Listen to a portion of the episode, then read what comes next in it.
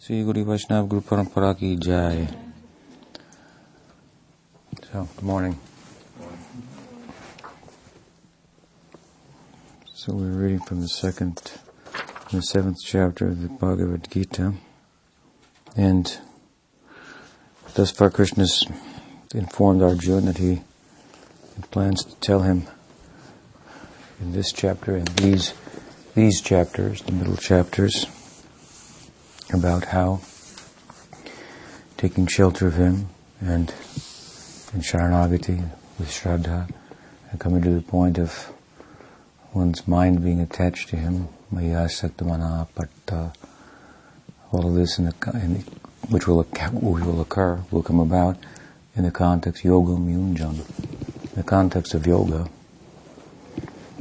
He ended the sixth chapter with some discussion of yoga.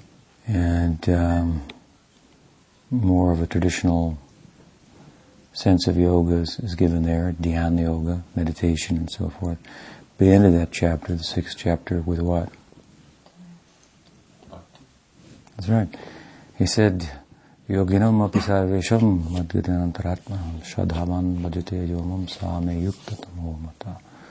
Of all types of yogis, one who's uh, engaged in bhakti, in relation to me, is the best of all. So these stages then, from Shraddha to Asakti and so forth, that constitute sadhana bhakti, and then of course bhav bhakti and prem bhakti, this is all bhakti yoga, yoga yunjan. And he said that he, in these chapters he wants to explain it in such a way uh, that samshayam samagramam, you won't have any doubts about it. You'll be clear this is the best course to take. And then he, uh, and he said that uh, he glorified the, the, nature of the discussion to follow, and said it will be full of gyanam and vijnanam, and uh, won't leave anything, any stone uncovered. Talking about uh, the, um, the godhood of Godhead, the sweetness of Godhead theoretical knowledge, the practical result of the application of such constitutes real knowing, from knowledge to wisdom, jnanam to vijnanam. And then he spoke about the rarity of the attainment of that which, that goal that, uh, that he's directing Arjuna to. And then he begins to elaborate upon his nature in the form of mentioning his intermediate and secondary shaktis, the uh, Jiv Shakti and the Maya Shakti. He mentioned the Maya Shakti in brief. Bhumirapo analovayu kamanureva chahankara iti yamne vina prakritirashtada. And uh, we, we discussed that in brief, how it is some, uh, the Sankhya explanation of the unfolding of material nature by mentioning the primary elements as they are understood in that system of thought. It's to be understood that that their uh, their transformations are also included. That means within earth, water, fire, air, ether, for example. You also have sound, touch, taste, smell, and so on, and the corresponding senses. Mind is included as the sixth sense, and, all, eh, eh, and the, the, perceiving senses and the, and the senses of action and so forth. Man, kam, mano, buddhi, rebacha, uh, eh, intelligence, mahatattva, mana can also mean this mahatattva, the pradhan. And, and so this brings us into consideration of the modes of material nature and an understanding of matter of material nature that takes them into consideration while the system of Sankhya may appear antiquated, as we mentioned, in terms of analyzing the elemental constituents of material nature in comparison to today's investigation into the into the atom and and wherever that takes us. um, the gunas, the modes of material nature, have not appeared yet in the laboratory.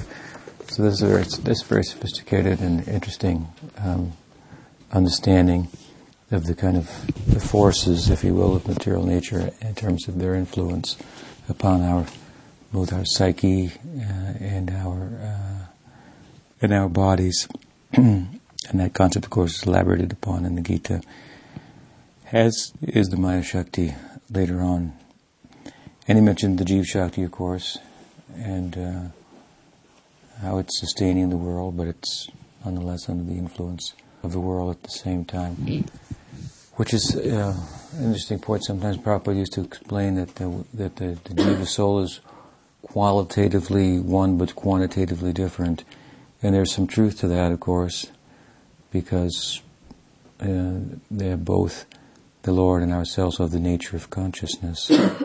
At the same time, it may also be said that we are qualitatively different and quantitatively different. So there are different kinds of souls. Do you follow me? There are souls constituted of Jiva Shakti and there are souls constituted of Swarup Shakti, like Krishna's associates and so forth. So it's a big topic. It's a kind of a specialty, I guess, of Vedanta, souls and consciousness.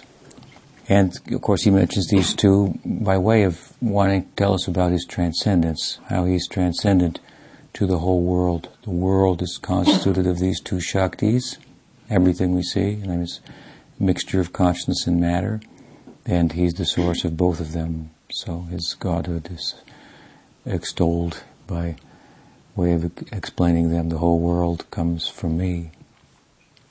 And then to, to emphasize that point further, he says that uh, kinchidasti sarvamidam protam sutre manegana. He gives an example.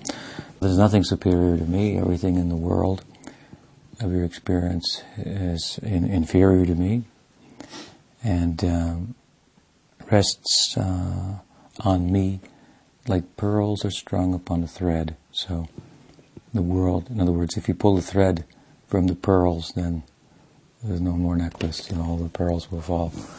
So he's holding the whole thing together. So with that, then, verse he takes us, he starts to take us, he takes us to the height of his transcendence above the world, source of everything. He starts to take us within the world and explain to us how he's both transcendent and immanent. That's another way of appreciating his uh, oneness and indifference. He's in the world, he's, he's beyond the world. So hard to get away from him. But um, we tend, we find it difficult to find him anywhere. This is a great mystery of, of Vishnu Maya, hmm, the power of Vishnu Maya. So then he wants to give us a way, by way of speaking about his immanence, that we can think of him in, in general terms. He's very pragmatic, though at the same time very practical.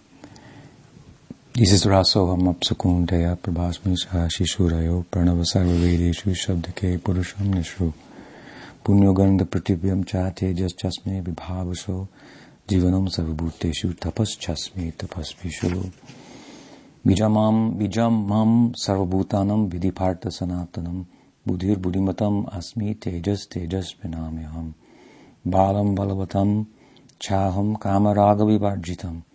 kamaraga vivarjitam dharma viruddho buddheshu kamosmi bharatarshava yachaiva satpiko bhava rajasastamasuchaje mata eveti tanveti tanvidhi natvam aham teshu temai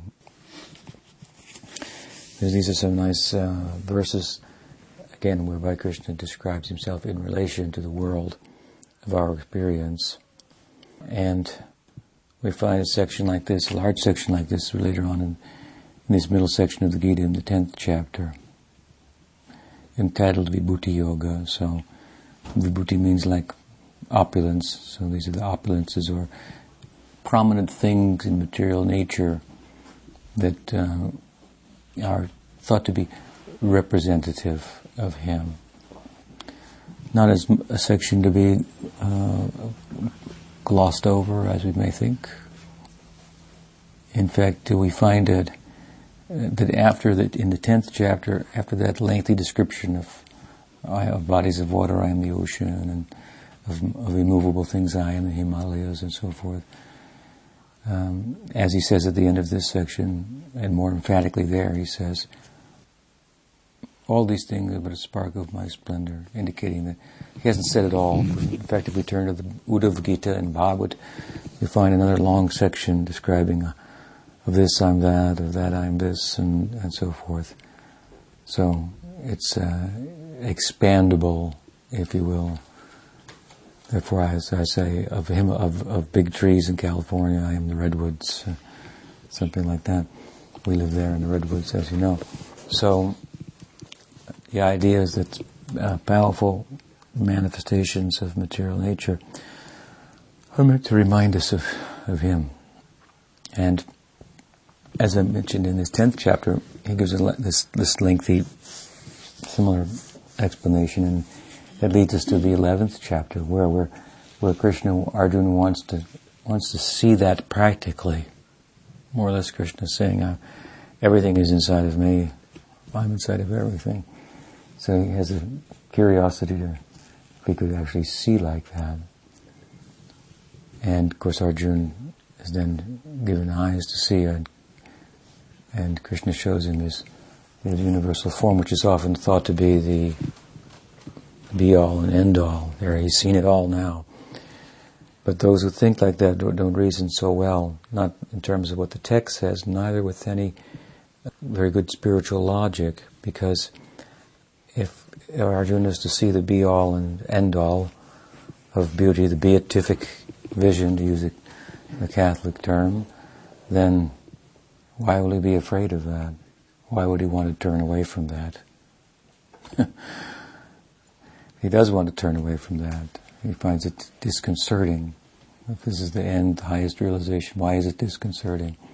And and of course, one of the reasons it's disconcerting is because what what spiritual life is about, as these chapters teach, ultimately is about love, love of God.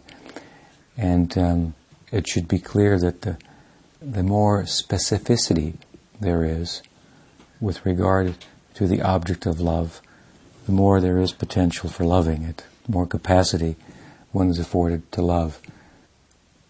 So the specificity of the form of Krishna the color of Krishna, the qualities of Krishna, the pastimes of Krishna, that people will erroneously think represent some lesser idea of the absolute, specific as it is. Because why? Because specificity, form, and particulars conjure up a, a, a, a notion of limitation in our our minds like in let's say in early early Greek philosophy, Plato had had the the, the, the essences or, or, something like that. There was there was hmm, the forms, the forms, yeah, and so they were transcendent, right? Uh, um, they were more essences, I think, than forms. But anyway, a horse had hoarseness, you know, a man had manness, something like that. A woman had womanness, and and and and, and these were um, microcosmic manifestations of. A horse was a microcosmic manifestation of hoarseness. Different kind of hoarseness. comes out differently in the Greek, I'm sure.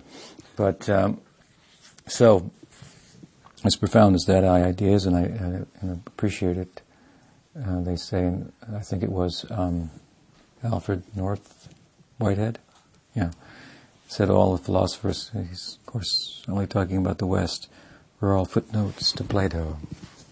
He had some good points, apparently.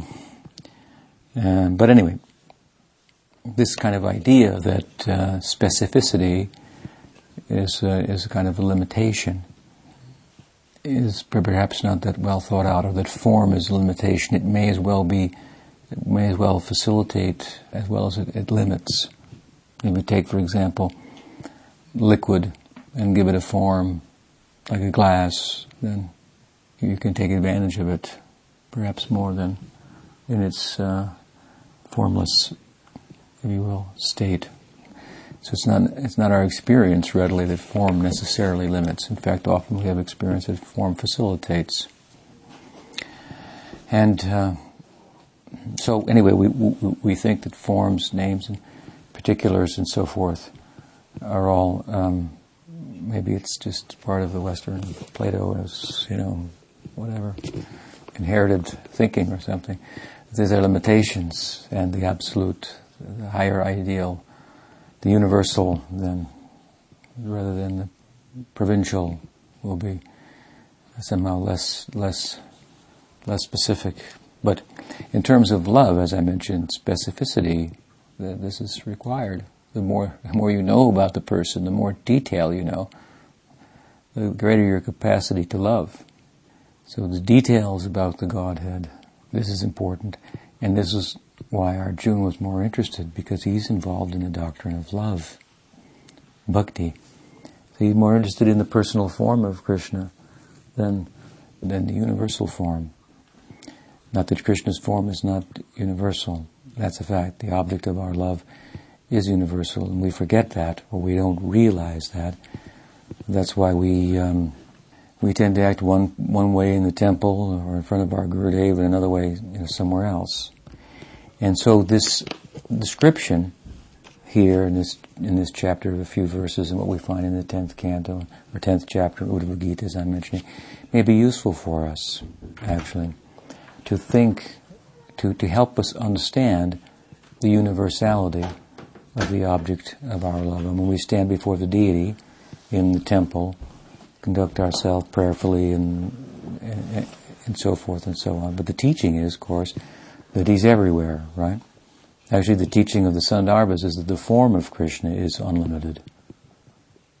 Even though it has specificity and stand, can stand before us, in as Brahma said, in a medium-sized form, as he told Krishna's mind was boggled.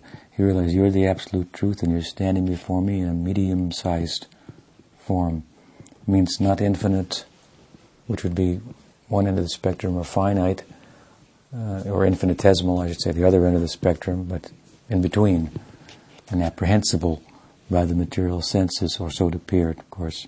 Atashi Krishna Namari Nabhavad Krayavindre. Sevan Muge Jivadu Maya Swayameva Spratida is not apprehensible by material senses, but by purified senses. But nonetheless, he does come before the devotee you know, Brahma had antardarshan in Bhagavatam. When Krishna spoke the Chatur Shlok to him, he appeared inside. Sanatana Goswami describes it as some length in Brihad Bhagavatamrita. Uh, antardarshan, and the, and the, the difference between antardarshan, in, internal darshan. In other words, Brahma was sitting in meditation, following the lead tapa, and performing his austerity.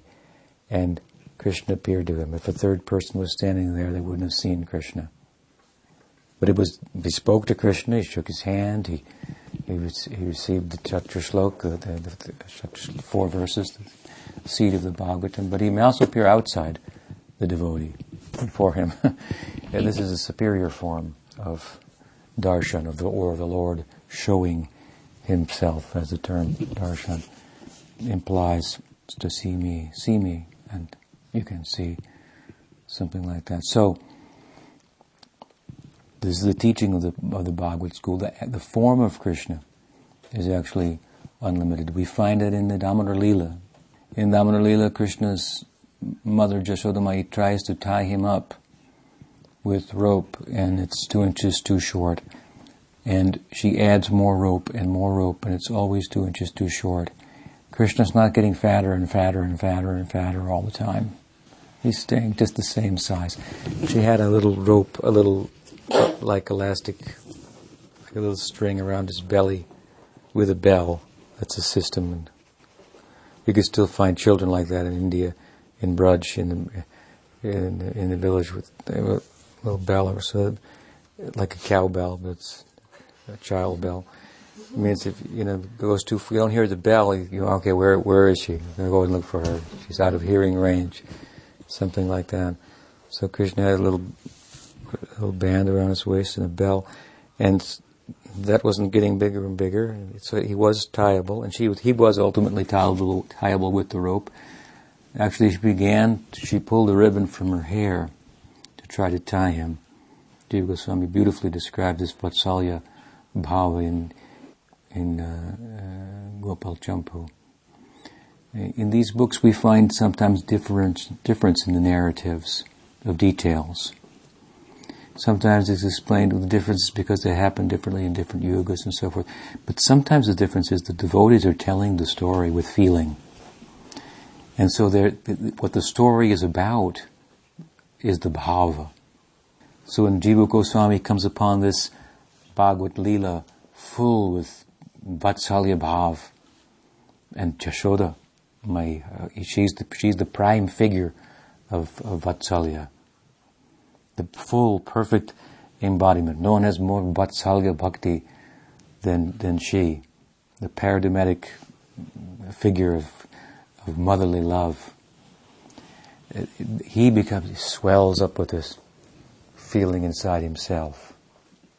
What is all the, his Jesus village girl himself? What is his what is her feeling towards Yashoda, my uh, her mother, her mother-in-law, the mother of Braj, and so so he fills up with this feeling. It's also there inside of Madhurya, as is Sakya, Dasya, Shanta, and so forth. It's the full uh, Adirasa, filled with that and, and, and coming across then in the narrative of the Bhagavat as he's going through it, this Damodar Leela, he fills, a heart fills up with Vatsalya Bhakti and he tells the story and you can feel the Vatsalya Bhakti. He changes the details and so forth. It's, it's more than a poetic license. It's, it's a, it's a, it's a spiritual emotive license. The whole idea of the narrative in the Bhagavat is not the, is not as much the, the, the details, but the feeling of the whole thing.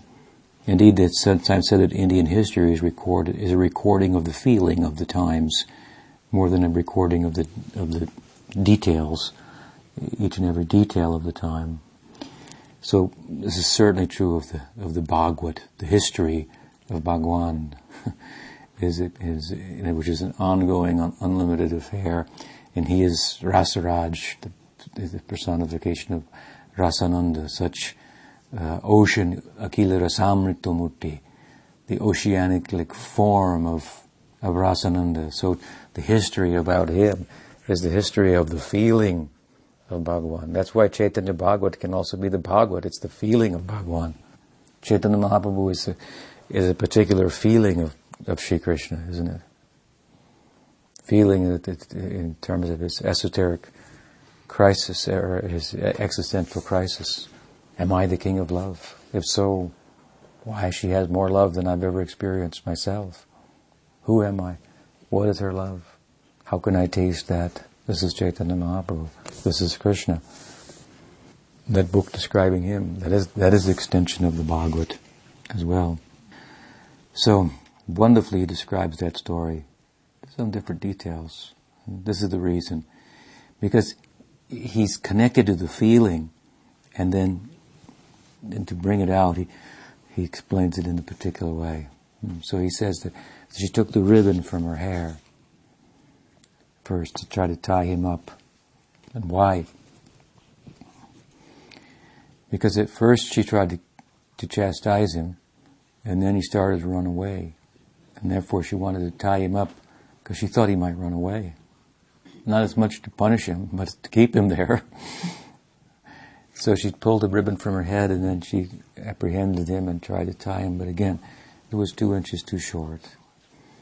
And so the neighboring ladies who had been previously had been complaining to Mother Yashoda about how her son had been stealing into their homes and and taking their, their butter and yogurt, about which she denied it's not possible. No, he couldn't be doing that. But then she was not uninfluenced by their their complaints, and then she told her husband, "Nanda, the ladies are saying that he goes." She denied it to them, but but to her husband, she said, "They're saying he's going to their house. What kind of husband are you? What kind of cows have you got? What kind of milk are you providing?" That our son has to go somewhere else to eat, eat milk and butter and so forth.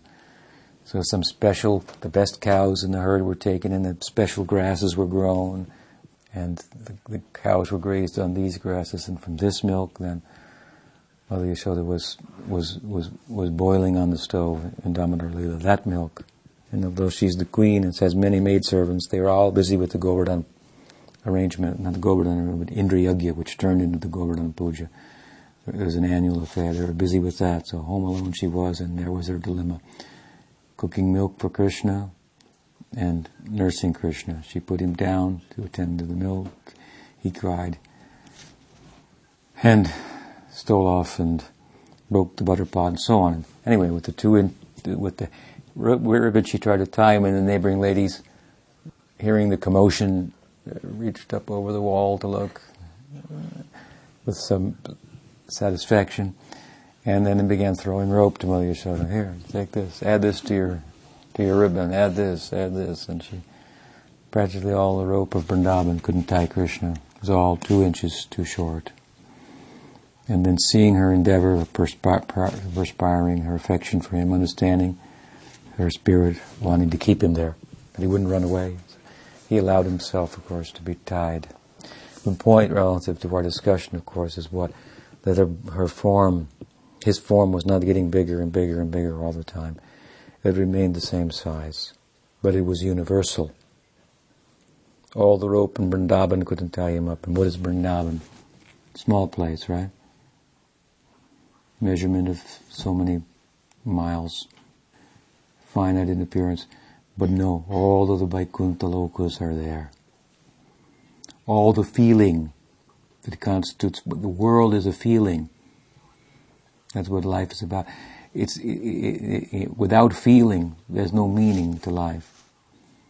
Like I mentioned in my book, Rasa, if, when, when, when a man hits a home run, that's the thing in America, then the ball, you know, goes a long distance, it hits the bat, uh, it speeds in at a certain velocity, hits the bat, which is going in the other direction at a certain certain pace, and then there's a certain trajectory how it hits and goes up in the sky and lands in the seats or out of the stadium and so forth. Well, all of that is really pretty boring, right? What tra- what speed, what trajectory, how fast he hit it, how far it went, and all these. These are all, if anything, an afterthought.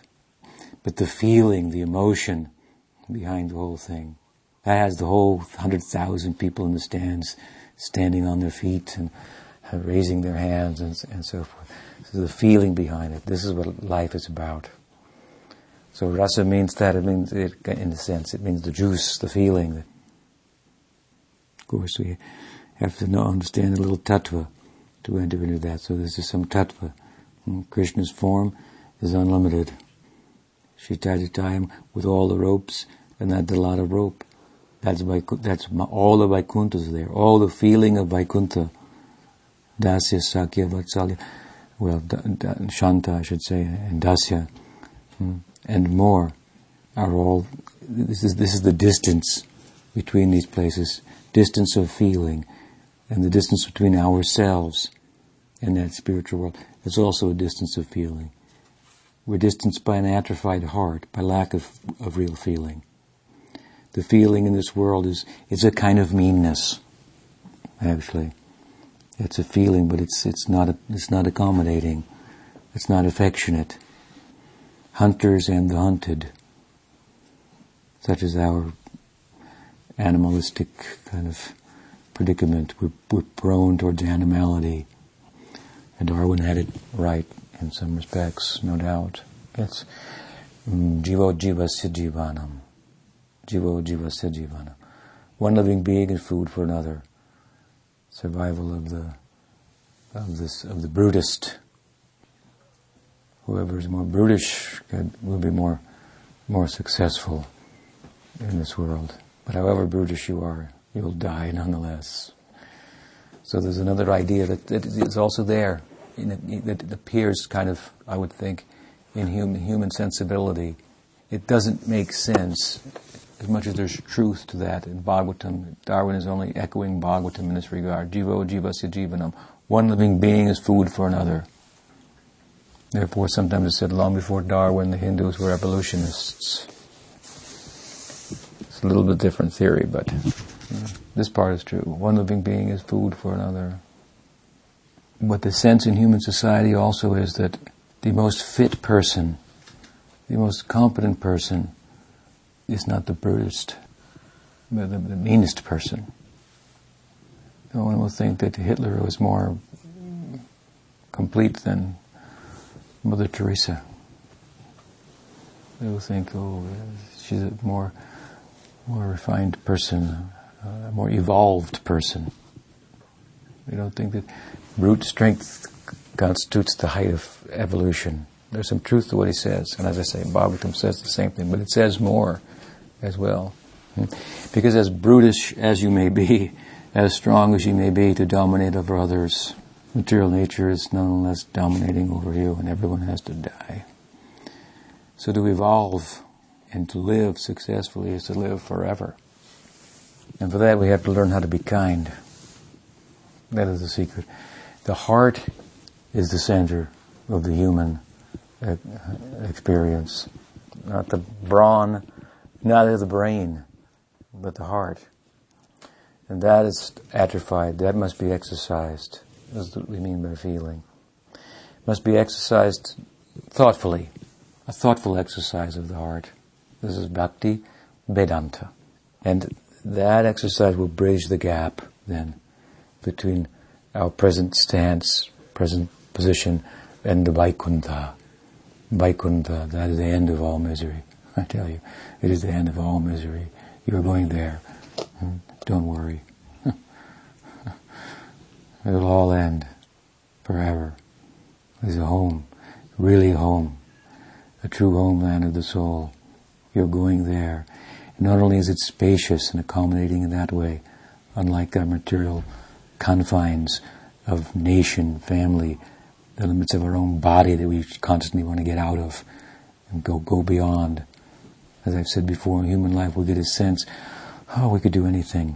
We could fly. We could live underwater, and, uh, like fly in the sky like the bird, or live in the underneath. Like somebody, I I read an article just to build his own ten million dollar submarine or something. Like that. He's going to market them, personal submarines for people to explore the depths. so why we want to do these things? Birds don't think, I wish I could live underwater. Fish don't think, I wish I could fly like the birds. This, this arises in human consciousness. Because in human consciousness we've come that much out from underneath the limitations of material nature that they place upon us. And the sense of ourself is budding and coming to the surface. And we can be all those things. Because why is the bird flying? Because there's consciousness in that form. Why is the fish swimming? Because there's consciousness, soul there. Soul can do all those things and more. But it, it, it has a life beyond the limits of material nature, the confines of that, and the struggle that it, that's involved under its uh, oppressive rule. It's oppressive because it's foreign to us. We're of a different stuff, of a different nature. So we're a stranger and a strange land. We have a homeland, and it's a heartland. So you have to exercise the heart to go there, thoughtfully. Some brain exercise also necessary, some tattva, some therefore some discussion of shastra and so forth. And in relation to that, we learn to exercise our heart in a healthy way. Not, that in, not, not in a mean way. Jivo jivasya jivanam, taking killing to live, but dying to live. Dying to live. Dying to meanness. Dying to the, that hard-heartedness.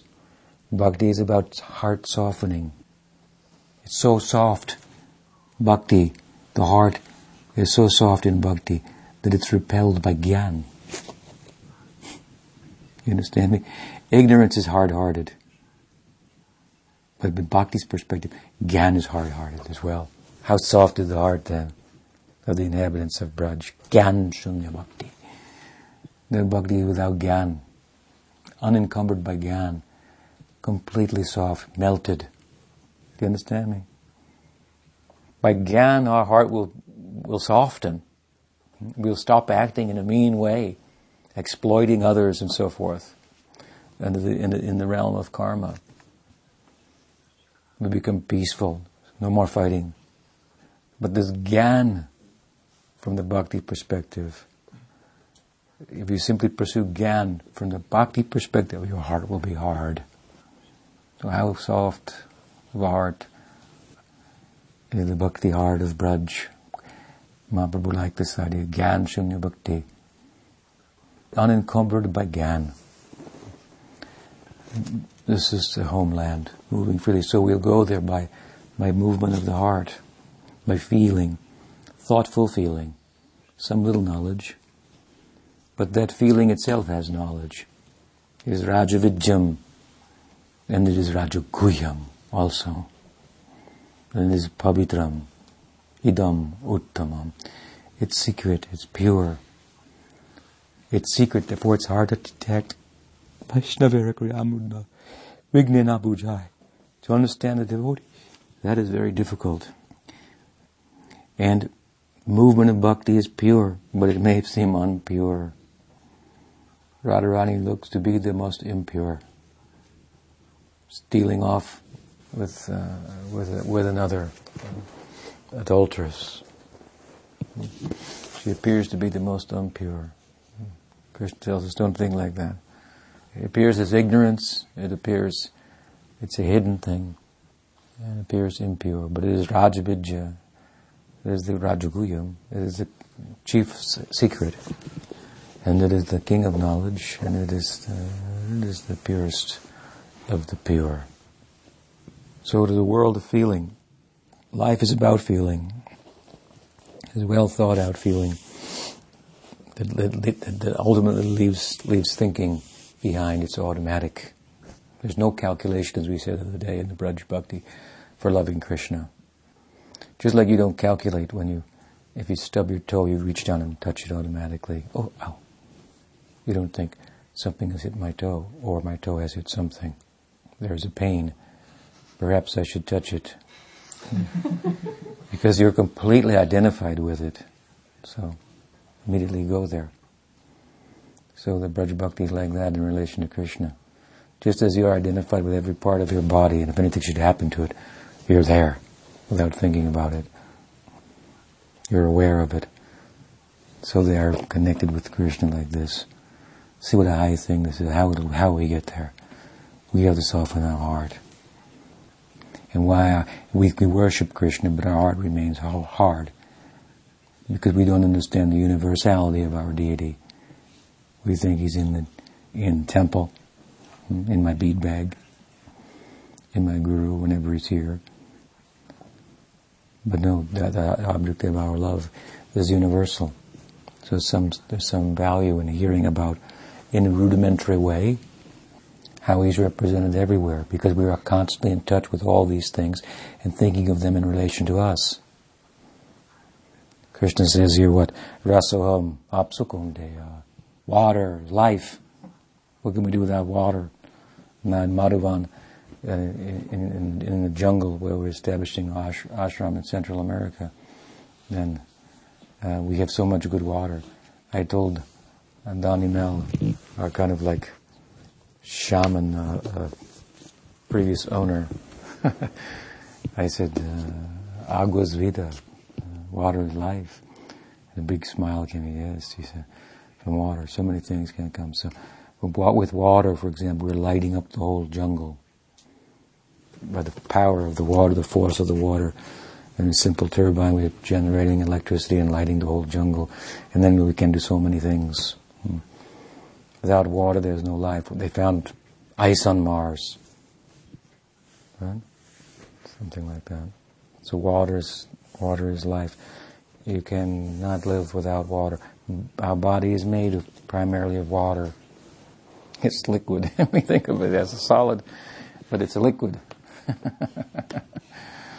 we act like it's a solid too. So, I mean, how, how are we not in touch with water?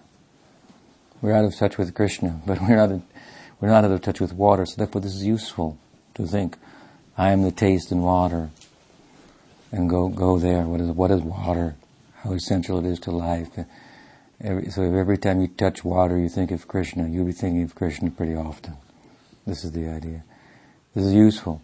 Indeed, we are on a high path. We want to go to that Braj Bhakti and tie Krishna with a rope or, or, or look over the, the wall like those other ladies, and, or, or like Krishna's friends come and un, want to untie him, and so forth. But uh, to go there, again, our heart has to soften. We have to begin to see the universality of the object of our love, of our deity. Hmm? So that our love, eh, our bhakti is not only in the temple, but it's integrated, it's part of our very being. The teaching is to look at the Guru, to find Krishna there.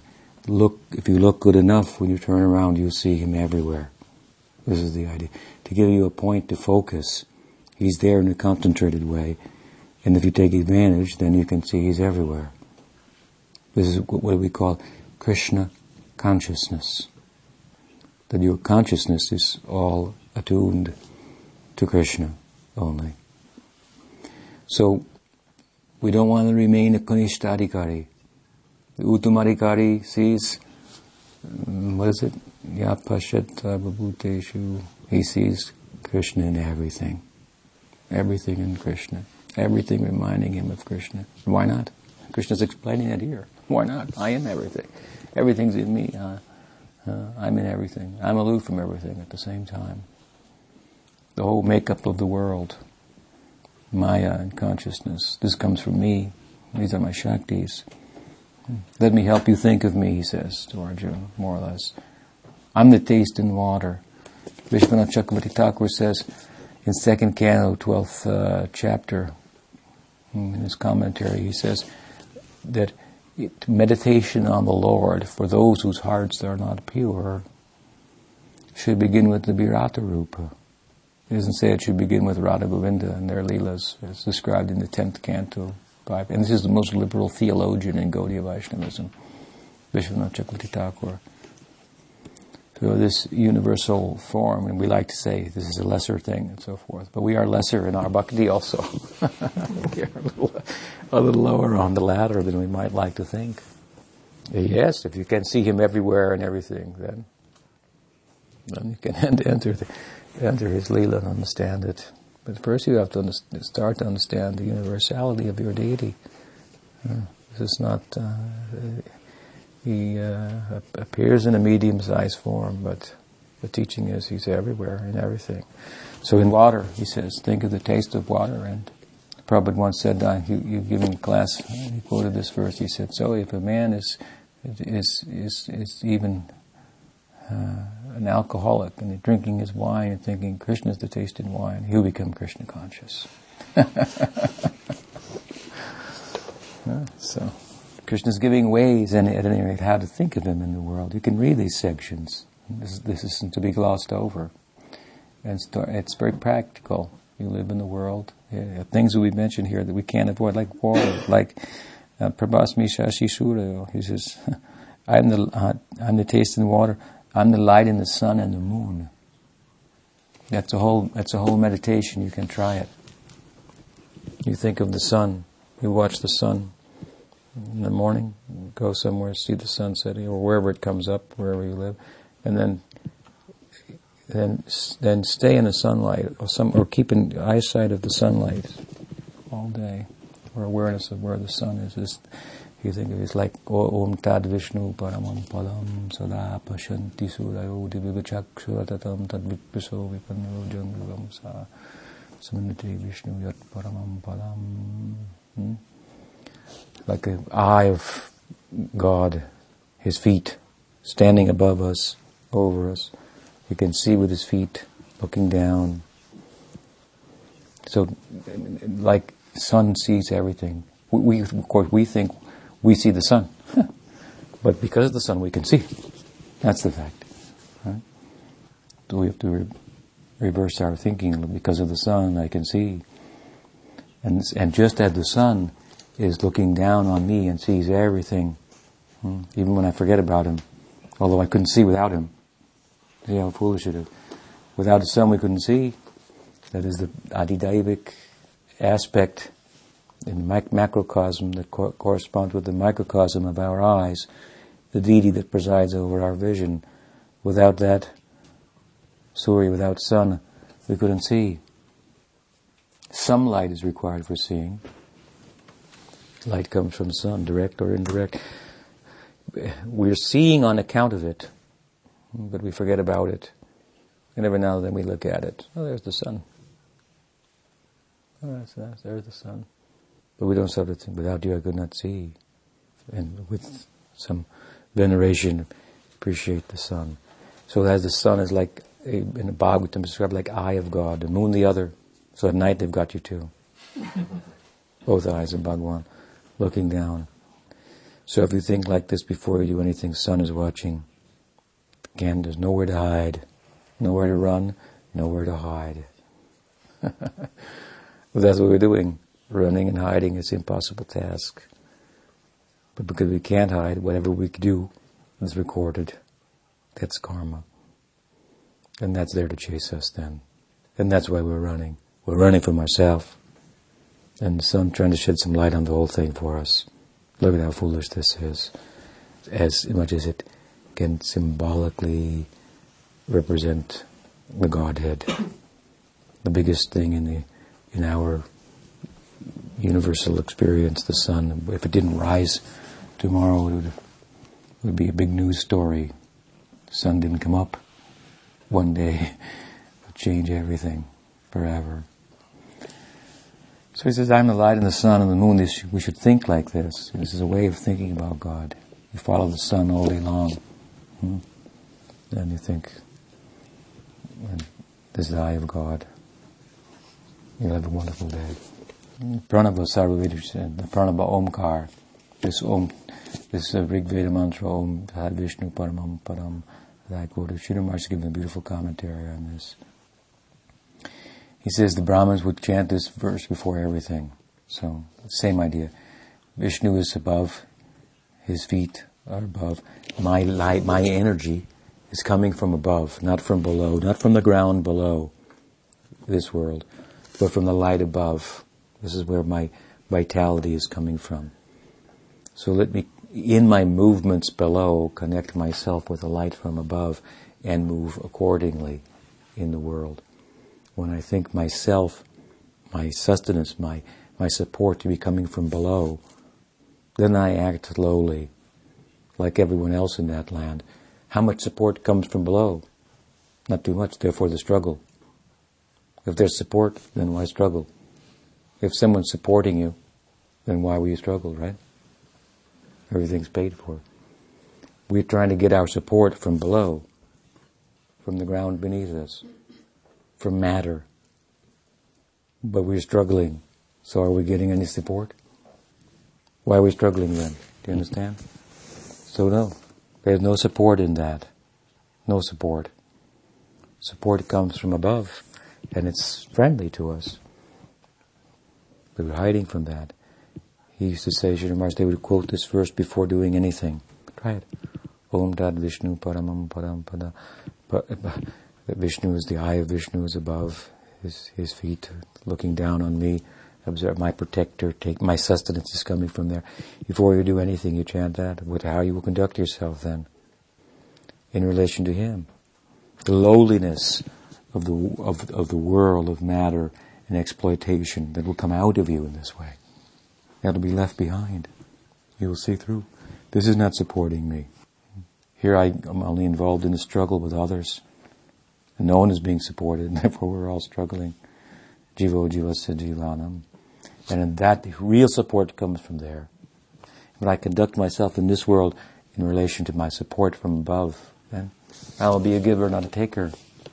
It will end the struggle for existence.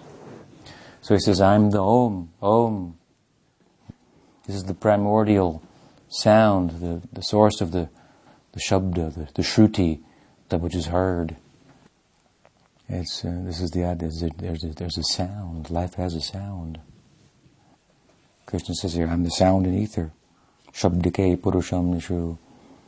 Ethers, space, everywhere, mm, permeated by sound. And Om, the primordial sound. Just like math, right? So there's math. You have to go and find it. Find the math, right? Newton found gravity. They call it Newton's law, but I mean, it was already there. he just found it, right? It was existing. he didn't really quite understand it that well. Apparently, the planets are moving because the space is curved. That's another. gets a little physics gets a little spiritual there, a little less uh, less uh, structured, curved space. So, mm, but there is gravity nonetheless, and uh, so he found it. Mm. Einstein found the, the, theory of relativity. He found it in himself, but it's already there, right? He found it; it's already there. So then we call it, you know, Einstein's theory of relativity. It's Krishna's theory of relativity. right. So, so the, so the, there are laws. So there are sounds also. There are sounds that, that seek to guide human society, and those who become tuned into them, they hear them. That's called Shruti. And then they're named the Katha Upanishad or the Mundaka Upanishad, after the person who heard them, recorded it for our benefit.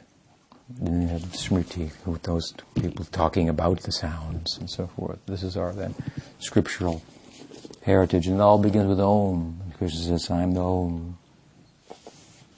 So in this way, in this section, Punya Gandha Pratibhyam Cha Tejas Chasmi Vibhavso Jivanam Sarvabhuteshu Tapas Chasmi Tapasvishu, he says. I'm the fragrance in earth. All the fragrance said to come from the earth. You know all those flowers? Good smelling, beautiful flowers, they all come from the earth. The smell is in the earth. Punyagandho pratibhyam cha. So I'm the fragrance of the earth. Tejas chasmi vibhava. I'm the, I'm the fire. The light and heat. The implication is in fire. So we are in touch with the point is again all these things. How can you live without fire? Right? You have to cook and have heat and so forth. Are prag- practical ways of understanding the universality of our deity. Jivanam sarva bhuteshu. I'm the life in all living beings. Tapas chasmi tapas tapasvishu. I'm tapas. Brahma heard the sound tapa, tapa.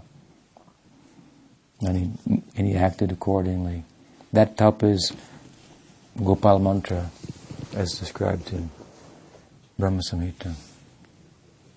Gopal Tapani, Upanishad and Brahma Samhita. Swaha, Govindaya, Gopijana Vallabhaya.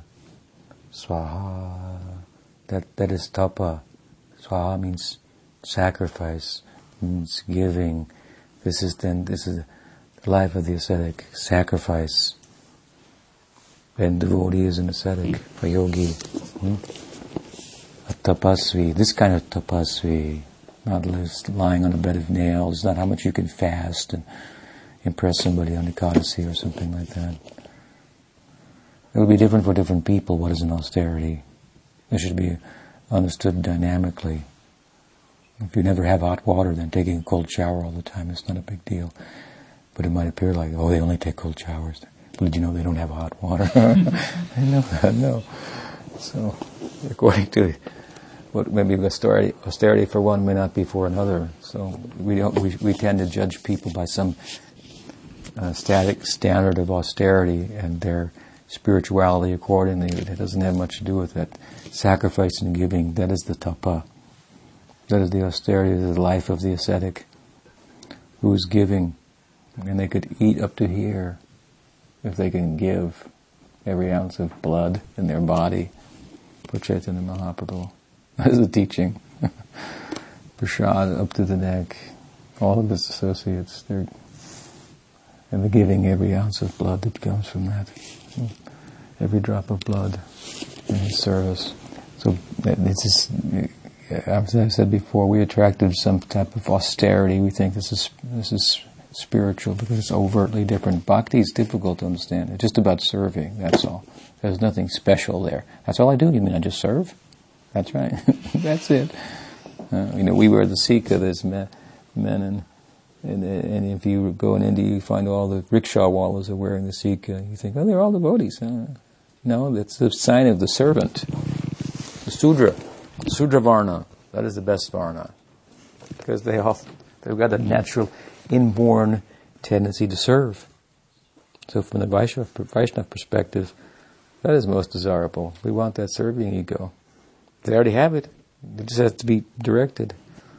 The Kshatriya ego, the Brahman ego, the Vaishya ego, it's difficult then to change that. So tapa, tapa, sacrifice, and bijamam, sarvbhutanam, I'm the seed of every, of all living being.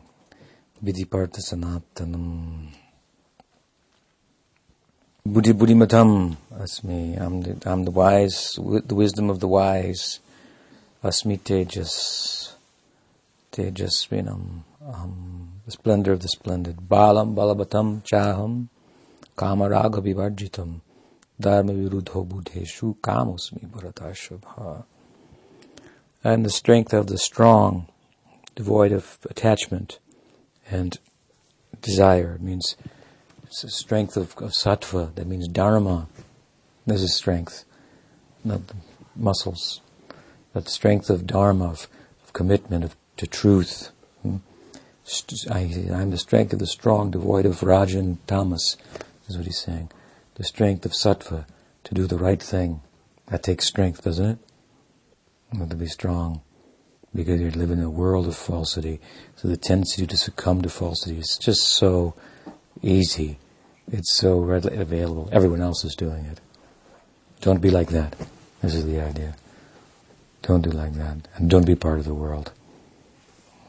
You can be in it, but don't be of it. Be strong. Krishna is the strength of doing the right thing. And kamaraga vibarjitam and dharma viruddha buddheshu kamosmi bharatashapa. Hmm, he says, I am, I am love that is righteous. So if you want to love in this world, then do it right anyway. Within this world, there's some scope for that in the context of bhakti. Do it right, without, without exploitation, with commitment and some meaning to that, other than just uh, some business arrangement or less animal arrangement, something like that. Something more to it. And he, then he concludes, Chaiva satviko bhava rajasas tamasas chaje muteveti tan vidhi natvam aham te mai. And indeed, Krishna says, know all things constituted of the gunas of sattva, rajas, and tamas issue from me alone. At the same time, I am not in them, they are in me. Tribir gunamair bhavir ebi sarvamidam jagat. Mohitam na vijanati mamibhya paramam. Avyayam. Being deluded by the three gunas, the entire universe does not recognize me, who am transcendental to the gunas and inexhaustible. So having said what he said, then the question comes, well, wow, you're everywhere. You're in everything. You're all there is. How come people don't recognize you? This is why, he explains to Arjuna. Because they're bewildered by the gunas. Although I'm everywhere, they don't recognize me. So, how to come out from underneath that influence? This is bhakti, this is the best way. Stop there. Any question? Krishnandi. You mentioned how uh, the sun is the deity of the eyes or the like uh, yeah.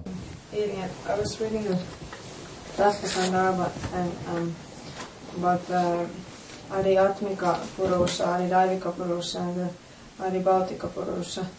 And I didn't really understand how it works. I, is, uh, I mean the, the different jivas manifesting as these different Purushas are they like divided? Is there does the material body have a jiva separately from the senses?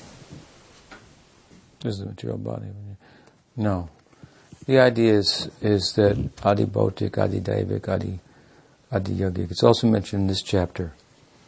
At the end of this chapter, these these topics are mentioned, and then they're explained in the beginning of the eighth chapter of the Gita. So you can read that later today. But the general idea is that Adi Bhautik, Adi Atmik, Adi, Adi Adi Yogic, Adi also.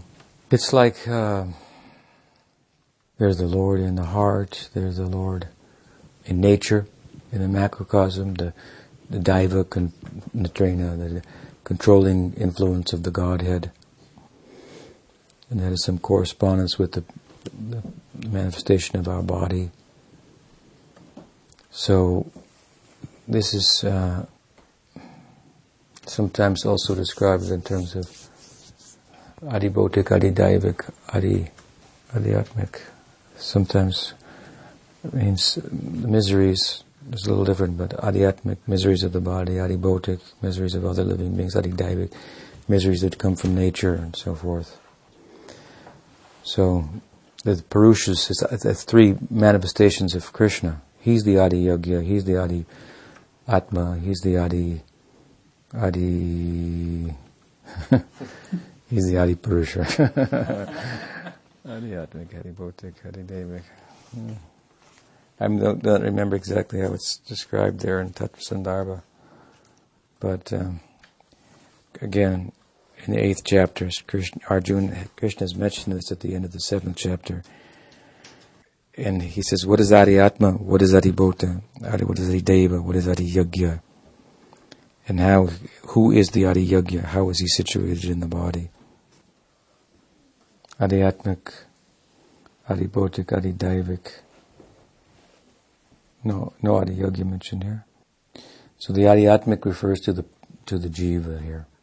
Tattva who is embodied. And the embodiment is called the Adibhotik. It's called Adhyatmik Purush, the Adibhotik Purusha. So everything's personified, it appears, in Krishna consciousness. So the body is the Adi, Adi, Adibhotik Purusha. The jiva inside the body is the Adhyatmik purusha. So the body's a kind of a person. The jiva is a kind of a person. And the adidaivik purusha, again, that recur, refers to like the sun, for example, or the, the, the, in the macrocosm, in nature, that those aspects of nature that correspond with the adibhotik purusha, the body, which is made up of senses, basically. Our body's made up of senses, so there's corresponding representation in, in, in heavens, if you will. So there's the jiva, there's the body, and then there's and there's the the cosmos. It corresponds with our psyche and with our senses. Is that clear? More clear, more clearer. Yeah, I mean, it, there's no, there's, there's, it's, it's not that complicated, but the terms make it sound more more complicated. It's basically, again, the jiva, the body, and then the corresponding influence of the devatas, which is Krishna's influence, that brings our body to life in another way. I mean, the jiva brings it to life by being there as consciousness, but in terms of its functioning, that body, it, it's dependent upon um, aspects of nature. So, for seeing, again, we're dependent upon light. So, sun is the corresponding deity of, of the sense of sight, and there's a corresponding deity for sense of smell and taste and so forth and so on. And it's kind of a beginning idea of, of God consciousness to make that connection and live reverentially in the world with regard to um, all the, the, powers of nature. It's not just some uh, superstitious idea of backwards people. It's a pretty well kind of thought out idea that there's a correspondence. My eyes or my capacity to see is dependent upon light. Here's the greatest manifestation of light in my in in the world of my experience. So I have regard for that. So uh, it's a uh, and, you know, and it doesn't matter if the sun's closer to the moon or the moon's closer to the sun. It's what it's. that's not the point there of the of the Bhagavat cosmology. The, the idea is that we have a, we should have a cosmology that uh, makes sense in terms of our worldview. And our in our our worldview means that that cosmology must be a living cosmology, must be alive, must be informed, must have some power in it, and you know, indeed it does. It has it has power over our our lives in so many respects.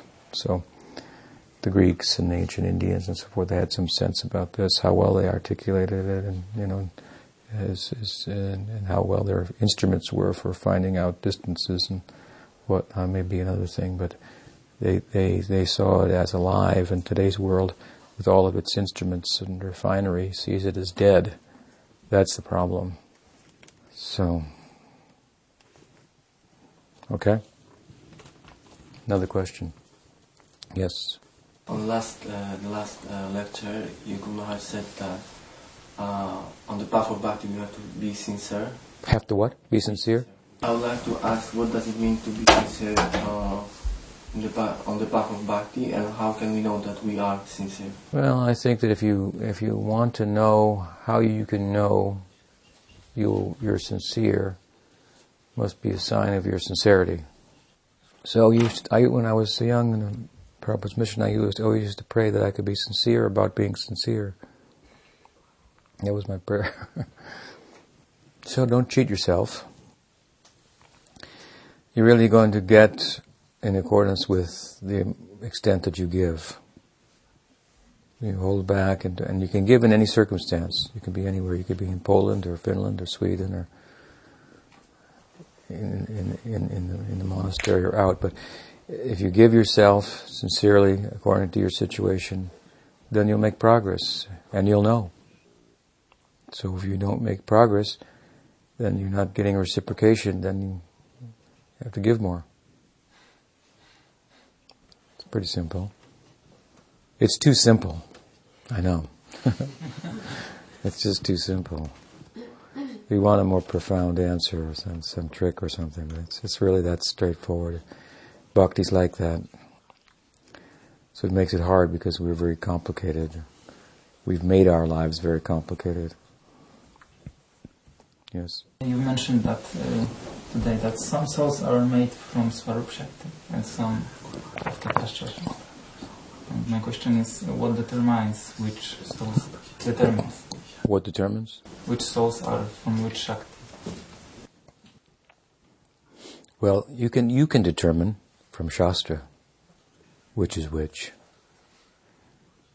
But uh, these are not things that have origins. So it's a little hard to talk about who made what, about how were they made, when were they made, what did Krishna decide to make this one out of this and this one out of that. But basically, Krishna has his abode and his associates. They're all constituted of Swarup Shakti. So Krishna is not without his Swarup Shakti. You follow? That's his own nature. And it's manifest in the form of his associates. Hmm. There are other jivas who aren't his associates. And they're constituted of Tatastha Shakti. And they're manifest from the Mahavishnu in the Shrishti Lila of this world. Nonetheless, that Swarup Shakti of Bhagavan is very, very generous. So it, it, it manifests in this world through Guru Parampara and gives jivas, jiv Shakti, that are manifest from the Mahavishnu, the chance to associate with Bhagavan and interact with him just like the Swarup Shakti and in their company. And it does so by Im- imbuing the jiva with Swarup Shakti so that it can function in that realm. Hmm? So, why is there a jiva Shakti? Why is there a Swarup Shakti? You could say for the sake of Leela, and the Leela is varied and, and, and so forth. Why is there a why is there a Paramatma? which is Mahavishnu, or any of the Vishnu, the Purusha Vishnu, three Purushas. Mahavishnu, Garbhodaksha Vishnu, Kshirodaksha Vishnu, this are all the Paramatma, manifestations of Paramatma. I mean, so why is there Brahman? Why is there Bhagwan? Well, Paramatma and Brahman, they represent cognition and, and existence. And so, you can have an existence that's not cognitive, right? You can have an existence that's not aware of itself, but you can have aware you cannot have awareness that does not exist, right?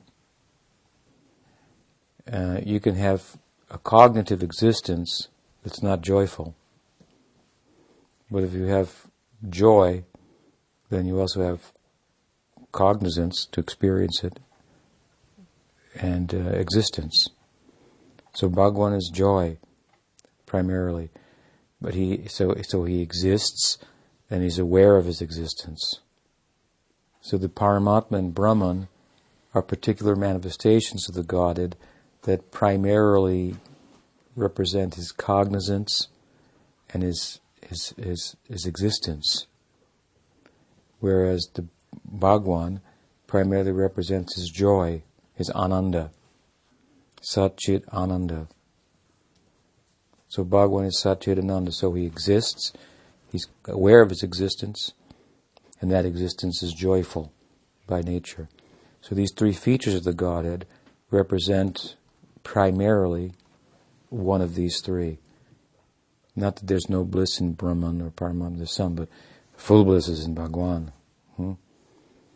And cognizance is more manifest in, in Paramatma. He's the all knowing overseer of everything. Krishna's not busy like that. No, he's, he's trying to hide from, you know, Radha and his mother in law and so forth. He's not busy in everybody's heart, watching over what everybody's doing inside of every atom and, and so forth. Hmm? Paramatma's doing that and Brahman is, ex- is existence. So there are three features of the Godhead, and Paramatma feature. From that Paramatma come so many jivas because he's that feature of the Godhead that oversees the world, which is jivas and and Maya. I mean, you can't ask why is there matter? Why I mean, why is there God? There are things that are, and then they are to be described. Within the context of that, there may be some why, but if life, as we teach, is about love, then there is no why to love. Love knows no reason. So it doesn't have to be reason, but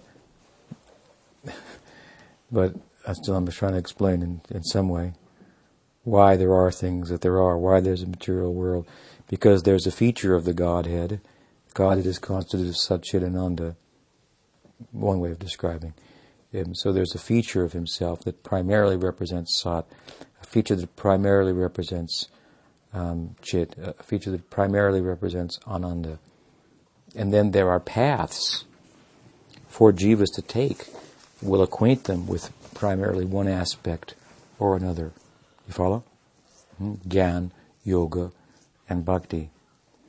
So uh, then, for the Paramatma, cognitive, well, he's got to know something. Hmm, so that's, that's what he's about. So he knows everything. He knows every atom of the Maya Shakti and its relationship with the Jiva Shakti, which comes from him. He, the Paramatma manifests the world. Those two Shaktis that Krishna spoke about, they're manifesting from the Paramatma. There's the whole world. Krishna's behind it because the Purusha, the Paramatma, comes from him. So those souls, why are they jivas? Why aren't they swarup, why aren't they swarup shakti? Well, they aren't swarup shakti because then they wouldn't be able to function in, in the in the world. There are some who chooses. Maybe that's your question which one gets to be which, something like that. There, not, there's no, there's no like beginning to that. There's no like, I think I'll make this one Swarup Shakti. oh, let's see, flip a coin, Jiva Shakti. No, just didn't think of it like that. Hmm. These are energies of Bhagwan. What you should know is you're one of them. You're one of those energies. And what your what your possibilities are in life. Scripture is telling you. You can associate with Swarup Shakti. You're in a better position. You could be here or you can be there. They can only be there. In case you were wondering why he didn't get to be a Swarup Shakti. The coin came up heads when it was flipped for you, and you got, got to be got to get to live in both realms. The possibility. Swarup Shakti can't live here. If it comes here, it's not really here. So you can really be here. Another question? Yes. I was like always wondering when Lord Chaitanya came uh, here, why didn't he uh, deal, well, why didn't he give prema to everyone? But then I heard on your lectures that that's because it is very secret and people they they don't really they are not really interested in that. They they are more interested in uh, sense enjoyment. But then. Yesterday you said uh, uh, Lord Chaitanya, he was giving uh, Prema Bhakti to everyone, and Lord Nityananda, he was giving to people even if they resisted. Mm-hmm. said that Chaitanya Mahaprabhu gave whoever asked, he would give. And Mahaprabhu, would, Nityananda Prabhu would give those who, who, who resisted. Yeah, that's a way of talking about their, their mercy. But he, he didn't give to everyone because he didn't meet everyone. Right? Whoever he met, he gave it to. But he didn't meet everyone. Didn't he? Didn't have time. he was a busy man. He was, because he wasn't really looking for him, actually. He was looking for Radha's love. In the context of that, he bumped into a bunch of people. and they got prem. That's how it worked out. He's looking, he was, he wasn't fully conscious. That's the problem. He wasn't fully aware of his Yuga Dharma. He was more aware of his Prema Dharma, the pursuit of Prema Dharma. So he didn't do that good of a job this time on the Yuga Dharma due to extenuating circumstances. But whoever he managed to bump into, they got Prem. And those people bumped into other people. This is called Guru Parampara, bumping into people. This happened to meet you and